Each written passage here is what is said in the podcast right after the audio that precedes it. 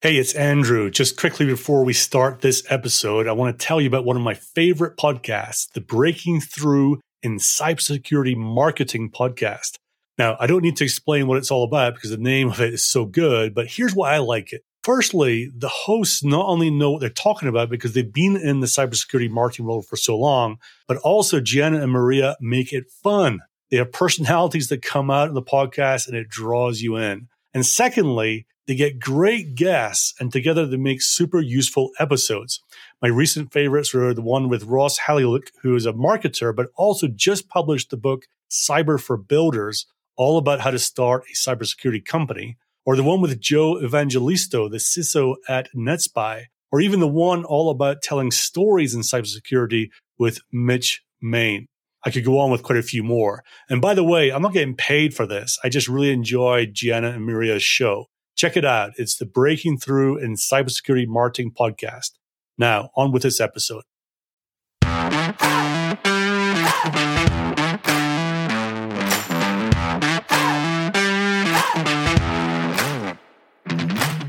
Welcome to the Sales Bluebird podcast, which exists because at cybersecurity startups, it's hard to get go to market fit, grow revenue, and scale the sales team. Sales Bluebird provides tips, tricks, experiences, examples, inspiration, and ideas from people who've been doing this for many years and at many companies. I am your host, Andrew Monahan, and this episode is part of a series of podcast episodes on pipeline generation. It will be no surprise to listeners that the number one challenge right now for sellers in cybersecurity is generating pipeline. And in these episodes will be sales leaders individual contributors, demand generation practitioners, and experts whose business is all about generating pipeline. We want you to have fresh ideas, approaches, and tips that you can use to transform your pipeline either as a sales leader or as an individual contributor. In this episode, we have Rick Hill, the VP of Sales at Ava Security. Rick led a sales team through all sorts of awareness challenges early on, right through to an acquisition earlier this year? You know, Andrew, the, the biggest challenge I think a lot of my peers and I have is pipeline generation. It's just getting enough qualified at bats, right? Specifically for an early stage startup where you're struggling with brand recognition in the market. Um, that can be absolutely the most challenging thing. I think three things that we did relatively well and kind of the buckets in which we thought about that at Ava. I'll go through those with you real quick. You know, one is digital and it's recognizing that you have to be in control of that digital footprint, right? Make sure you're understanding the algorithms, you're creating new and fresh content that's driving your authenticity and, and credibility scores, you know, through the Google engines, making sure you're posting those pillar and cluster pages and you're creating dynamic content that can engage with your customers and audience in a unique way a lot of blog posts, a lot of social media tools, a lot of consistent messaging and branding that reaches your potential customers through different channels and multiple channels. Um, that was like a, a, a, a, foundational approach for us that we could then layer more complex things on, like account based marketing, content syndication, and working on ways to increase that organic search number and all those things that we tracked very closely month to month which has helped bring more inbound leads into the machine, into the queue that we were then able to distribute to the right sales resource. So that whole concept around having a plan around digital, right? Having someone who understands that language and can go build and run that for you was something we got to, quite honestly, much too late in, in our journey. And once we started to turn that knob, it's going to take time, right? It's going to take 60, 90, 120 days from, from the changes that you make for that to materialize, uh, we started to see an exponential return on that in terms of the cost per lead, you know, the number of fresh eyes that we're able to find, the attendance in our events, brand recognition, uh, industry trade rags, those sort of things really started to change for us. So, so digital is one. Uh, I'm still a big fan, call it old school, of half the battle is just showing up. So we really thought about event or activity based marketing and this quick hit kind of guerrilla warfare approach of let's run events at scale, low cost, think happy hours, renting a bay at Top Golf, doing something that's communal, that's outdoors, that's fun, that brings people together.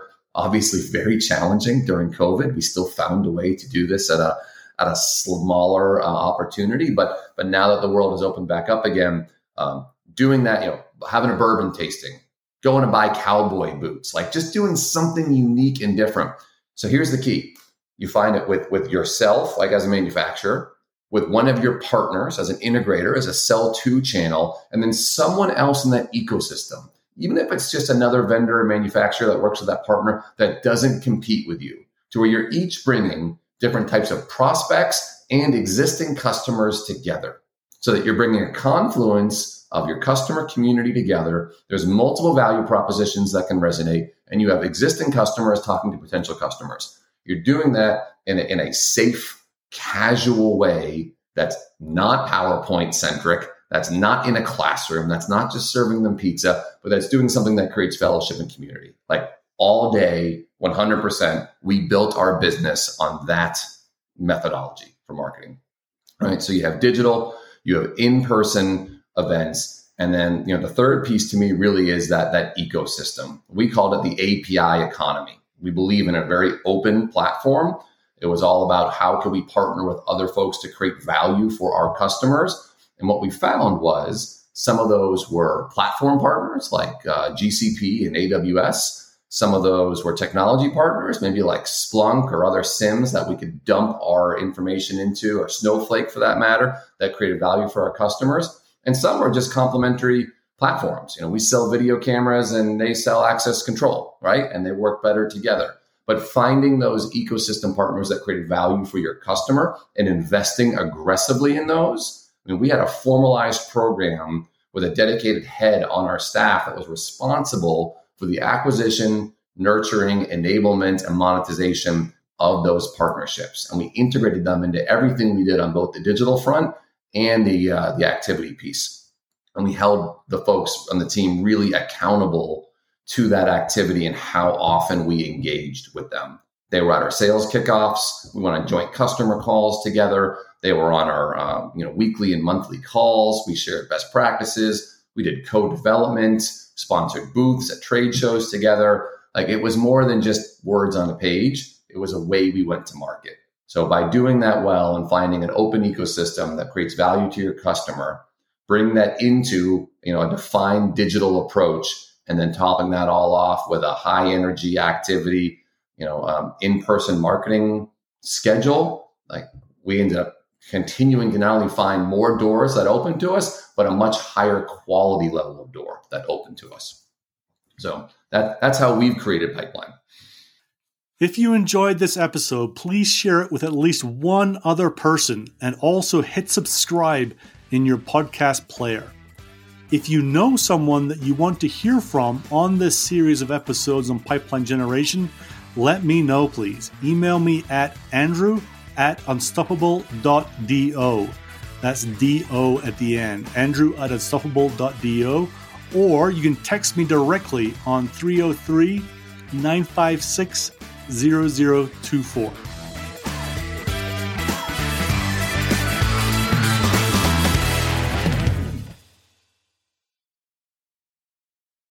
It would mean a lot to me and to the continued growth of the show if you'd help get the word out. So, how do you do that easily? There are two ways. Firstly, just simply send a link to a friend, send a link to the show, to this episode. Um, you can email it, text it, Slack it, whatever works for you and is easy for you. The second way is to leave a super quick rating. And sometimes that can seem complicated. So I've made it as easy for you as I can. You simply have to go to ratethispodcast.com slash cyber.